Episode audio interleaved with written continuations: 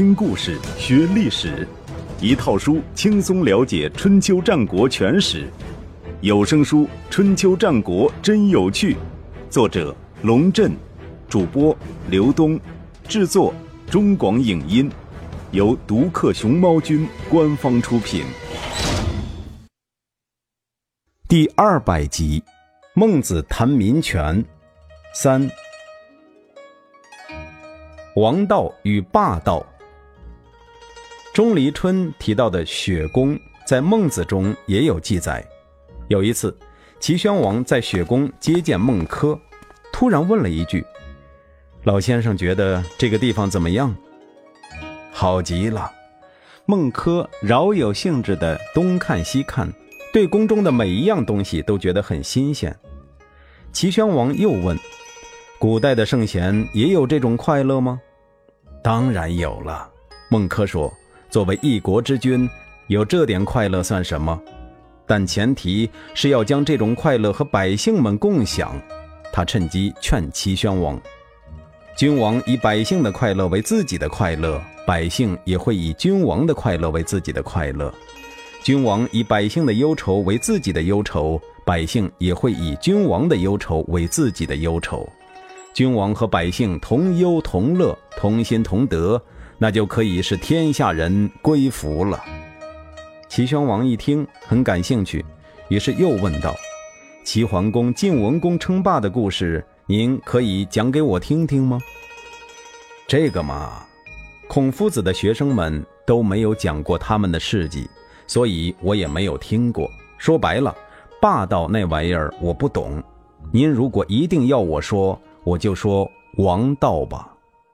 齐宣王说：“好。”我听人说，有一次您坐在殿上，看到有人牵着牛从殿下走过，准备杀了他去祭忠。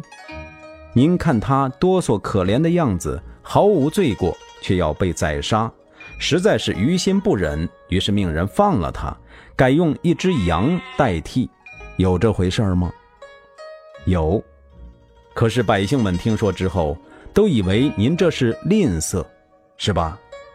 齐宣王无奈地笑笑说：“确实如此，他们也不想想，齐国虽然不富，我也不至于吝啬到一头牛都舍不得呀。我就是不忍心看他那可怜的样子，才用羊替代他的。”孟轲朝齐宣王做了一揖，说：“您这种不忍心，就是王道的基础。”齐宣王脸红了一下，孟轲又问：“那您有没有想过，羊其实也很可怜呢？”齐宣王说：“哎呦，这个我还真没想过。您这么一说，我倒是能理解百姓们为什么说我吝啬了。牛和羊一样可怜，我却只怜惜牛而不怜惜羊，这不是让人误会吗？”孟轲说：“您别在意百姓的误解。”您这种不忍心，正是仁爱为怀，并不虚伪。您亲眼看到了那只牛，却没有看到羊。君子对于飞禽走兽，看到他们活着，便不忍心看到他们死去；听到他们悲鸣，便不忍吃他们的肉。所以，君子远庖厨，就是这个道理。齐宣王很高兴，这事儿我自个儿琢磨很久了，一直想不出个所以然来。经您这么一说，我心里便豁然开朗了。但我这种心理和王道有什么关系呢？假如有一个人说，我能够举起三千斤的重物，却拿不起一根羽毛，您相信吗？不信。那么，您的好心足以使禽兽沾光，却不能让百姓得到好处，这是为什么呢？一根羽毛都拿不起，只有一个原因。不肯用力罢了。您不实行王道，不是不懂王道，只是不肯去尝试。您的意思是，将我的仁爱之心用到百姓身上，就是王道？没错，尊重善待自家的长辈，推广到尊重善待别人家的长辈；爱护自己的儿女，推广到爱护别人的儿女，以此类推，施行仁政。治理天下就像在手心运转东西那样简单。孟轲说着，做了一个手势，就像有个球在他手心转动。齐宣王连连点头，又问：“具体来说，如何实行仁政？您能给我说说吗？”孟轲说：“从前周文王治理天下，对农民的税率是九分抽一，对做官的人给予世袭的俸禄，在关口和市场上只稽查不征税，任何人都可以到湖泊捕鱼。犯罪的刑罚只有本人承受，不牵累妻室儿女。对鳏寡孤独等弱势群体给予特别的照顾，让他们感受社会的温暖，就是仁政。”齐宣王击掌赞叹：“这话说得好。”孟轲紧紧抓住：“好的话，您为什么不马上实施呢？”齐宣王老实说：“我有个毛病，我贪财。”孟轲说：“这不是问题。从前公刘也爱财，《诗经》上不是有那么一句吗？‘乃饥乃仓，乃果侯粮，鱼驼鱼囊，司疾用光。’”公使司张干戈七阳，元方起行。家中有余粮，行者有干粮，才能率领军队打胜仗。您如果喜爱钱财，能够惠及百姓，和王道一点也不矛盾呢。公刘是周朝的先祖，以善事农耕而闻名。这句诗翻译成现代文，意思是粮食真多，装满了粮仓。还有干粮装满了行囊，大伙团结一心，弯弓搭箭，操戈挺矛，浩浩荡荡向前进。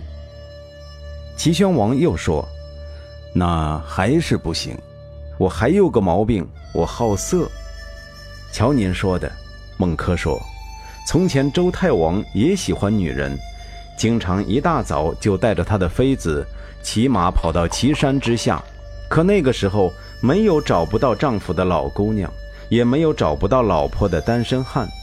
您喜欢女人有什么了不起呢？跟百姓一道喜欢就行了。在孟轲的思想中，统治者与百姓的理想关系就是一种推己及人的关系。统治者想干什么都好，但是不能只许州官放火，不让百姓点灯。你能干的，百姓也有权利干，这样。就真是环球同此凉热，天下太平了。有一次，孟轲问齐宣王：“听说您很爱好音乐，有这回事吗？”齐宣王颇为不好意思：“我并不是爱好高雅的古典音乐，只是爱好一般的流行音乐罢了。”孟轲说：“只要是音乐就行了，古典音乐和流行音乐也没什么区别。”齐宣王说：“愿闻其详。”孟轲便问道：“一个人单独欣赏音乐很快乐，跟别人一起欣赏音乐也很快乐。相比之下，哪一种更快乐？独乐乐与人乐乐孰乐？”齐宣王问：“跟别人一起更快乐？”孟轲问：“那么，与少数人一起欣赏音乐更快乐，还是与多数人一起欣赏音乐更快乐呢？”齐宣王说：“当然是跟多数人一起更快乐。假如您在这儿奏乐，百姓们听到了都觉得头疼，愁眉苦脸地说：‘大王这么爱好音乐，为什么会使我们过得这么苦呢？’假如您外出打猎，百姓们看到了都觉得头痛，愁眉苦脸地说：‘大王这么爱好打猎，为什么会使我们过得这么苦呢？’没有别的原因。”就是因为您只图自己快乐，而不与百姓同享。假如您在这儿奏乐，百姓们听到了，都眉开眼笑的互相转告：“大王身体很健康吧？要不怎么能够奏乐呢？”假如您外出打猎，百姓们看到了，都很开心的说：“大王身体很健康吧？要不怎么能够打猎呢？”这也没有别的原因。就是因为您能够与百姓同享快乐，所以说，您听什么音乐不重要，重要的是与民同乐。齐宣王听了，连连点头称善。孟轲在齐国的时候，给了齐宣王不少有益的教诲，他知识渊博，循循善诱，总能把深奥的道理讲得很浅显，即便是批评，也能批评得很有水平。有一次，孟轲对齐宣王说：“有一个人要去楚国出差，将老婆儿女托付给朋友照顾，等他回来，发现老婆儿女都在挨饿受冻，对待这样的朋友该怎么办呢？”齐宣王说：“绝交。”长官如果不能管理他的下级，该怎么办呢？撤职。回答的太好了。孟轲说：“如果一个国君没有把国家治理好，那又该怎么办呢？”齐宣王支吾了一阵，左右张望，赶紧把话题引到别处去。孟轲就是用这种方式告诉齐宣王：一个单位搞不好，领导要负责任；一个国家搞不好，君王。要负责任。齐宣王伐燕。回过头来说燕国的事儿，子之南面称王后，燕国的形势一直不怎么稳定。公元前三一四年，大子平和将军士备合谋讨伐子之，消息传到齐国，齐宣王意识到这是一个控制燕国的好机会。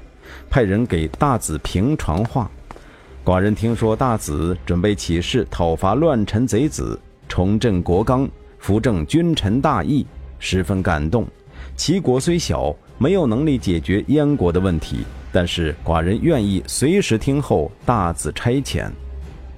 所谓无事献殷勤，非奸即盗。齐宣王心里打什么主意，路人皆知。然而，大子平收到齐宣王的承诺，就像吃了一颗定心丸，马上聚集党羽，发动起义，并命士辈率众进攻王宫。不料子之早就得到情报，连齐宣王都知道的事，他岂能不知？在宫中层层布防，严阵以待，是被攻打了半天，连宫墙都没能靠近。造反这种事情。最关键是发动群众，是被攻打王宫的同时，大子平的党羽正在挨家挨户发动大伙支持大子铲除乱党。然而百姓的眼睛是雪亮的，不是谁苦大仇深就支持谁，而是谁占上风就支持谁。眼看士备的人马越打越少，而子之的援军又源源不断的赶来。继承的百姓终于做出了自己的选择，他们纷纷拿起武器，赶到王宫去救援子之。士备的脑瓜子很好使，一看大势已去，立刻拔出宝剑，大呼一声：“跟我来！”带着残部就向百姓冲去。百姓毕竟是乌合之众，一看士备这副气势汹汹的样子，都禁不住向后退。有的人已经悄悄扔掉棍子，准备溜回家。戏剧性的一幕突然发生，士备冲到百姓阵中，不杀也不砍，脚步也不停，声嘶力竭地喊道：“大子作乱，人人得而诛之！父老兄弟们，跟我去杀大子！”百姓们愣住了，有几个人情不自禁地跟着喊起来：“杀大子！杀大子！”这声音被迅速扩大。于是数千人一起喊：“杀大子，人人得而诛之！”跟在士备身后，朝着大子府进发。在路上，他们遇到大子党羽的阻截，双方发生战斗。一番血肉横飞之后，有人突然想到家里的老婆小孩需要保护，有人则想着可以趁火打劫，把隔壁李老汉家的铺子给抢了。还有人就是李老汉。厮杀的对象开始模糊起来，仿佛前后左右都是敌人。混乱中，是被被人一棒子打倒，还没来得及站起来，又被无数双脚踏过。他拼命护住头，绝望的大叫，声音却越来越微弱。最后，有个好心人往他背上插了一刀，结束了他的痛苦。数天之后，当子之的人勉强恢复继承的秩序时，已经有数万人死于这场闹剧，侥幸活着的人也赶紧收拾行李逃到别处去避难，城内只剩一片断壁残垣，以及无数孤魂野鬼。这其中就有大子平。燕国的内乱对于齐宣王来说，无疑是一个助其称霸的好题材。就连孟轲这种成天把王道挂在嘴上的人，也掩饰不住兴奋，向齐宣王进言：现在讨伐燕国，可以建立周文王、周武王的功勋，机不可失，时不再来。齐宣王早有准备，命令匡章为大将，尽起五都之兵。并号召北方少数民族部落也出兵，向燕国发动了全面进攻。当然，打的旗号是惩治乱党，为大子平报仇。前面说过，进入战国时代以来，中原各国纷纷在战略要地设郡，唯独齐国别具一格，始终没有设郡，但是设有都。除国都临淄之外，还有高唐、平陆等四都。合称五都，每个都均驻有经过考选和严格训练的常备兵，也就是持戟之士。五都之兵进出，则齐军的主力部队全部出动，再加上少数民族部队，声势十分浩大。实际上，齐宣王根本用不着如此兴师动众。燕国经历过继承之乱后。人心离散，兵无斗志，齐军所到之处，燕人纷纷打开城门投降。不到五十天，匡章便占领了蓟城，子之和燕王哙皆死。至于是何种死法，则不得而知了。也许是胜利来得太容易，齐军占领燕国全境后，如何处置燕国，反倒成了齐宣王的一块心病。当时朝中重臣有两种截然不同的意见，一种意见是取之，也就是吞并燕国；一种是勿取，也就是扶立新君，然后撤军回国。齐宣王当然是想取之，但是又拿不定主意，于是将孟轲请来，想听听孟轲的意见。齐宣王问孟轲。以万圣之国伐万圣之国，不到五十天就拿下了。寡人觉得这不是人力所能为，而是天命如此。古人说得好：“天与不取，反受其咎。”寡人想就此吞并燕国，不知先生有何高见？孟轲说：“燕国的百姓是什么态度？如果他们很高兴被并入齐国，那就吞并。”当年周武王消灭商朝，天下人举双手赞同，有何不可？如果他们不愿意被并入齐国，那就不能吞并。您想想看，以万圣之国伐万圣之国，百姓们单食胡浆相迎，难道有什么其他原因？不就是想躲避水深火热吗？如果水更深，火更热，他们很快就会起来反抗。孟轲的话说的滴水不漏，等于将皮球又踢回给了齐宣王。齐宣王依旧举棋不定，于是将这事儿先搁到了一边，命令齐军抓紧掠夺燕国的资源，运回齐国。不久之后，燕国就发生了反抗运动，而天下诸侯对齐国独占燕国也纷纷表示不满，其中最不满的就是秦国。公元前三一二年，秦将初里吉率领秦、魏、韩三国联军伐齐，大败齐军于濮水。齐宣王又急又怒，将孟轲找过来，劈头盖脸地问道：“现在天下诸侯都在反对寡人，您说该怎么办？”言下之意，当初是你说的可以吞并燕国，可你没有告诉寡人别的国家会以武力干涉呀。孟轲擦了擦脸上的唾沫星子，平静地说：“我只听说过商汤凭借着七十里领地向天下发号施令，没有听说过拥有千里之地的君王会害怕别人。”只消一句话，就把齐宣王的怒气打回了肚子里。孟轲接着说：“尚书上说，商汤征服天下，从葛地开始，天下人都信任商汤。”他挥师向东，西方的人民就埋怨；挥师向南，北方的人民就埋怨，都盼望他的军队早点到来，就像大旱的时候盼望乌云一样。商汤所到之地，商人照常做买卖，农民照常种地。他杀了当地的暴君，慰问当地的人民，像是及时雨从天而降，百姓们都欢呼雀跃，欣喜若狂。所以上书上又说：“等待君王，君王来了，我们就得到新生。”现在燕国发生内乱，大王去征伐他，百姓们都以为您会救他们于水火，所以单食胡浆出来迎接。可是我听说。齐国在燕国杀戮他们的老人，囚禁他们的子弟，毁坏他们的宗庙，掠走他们的宝物，那是什么搞法？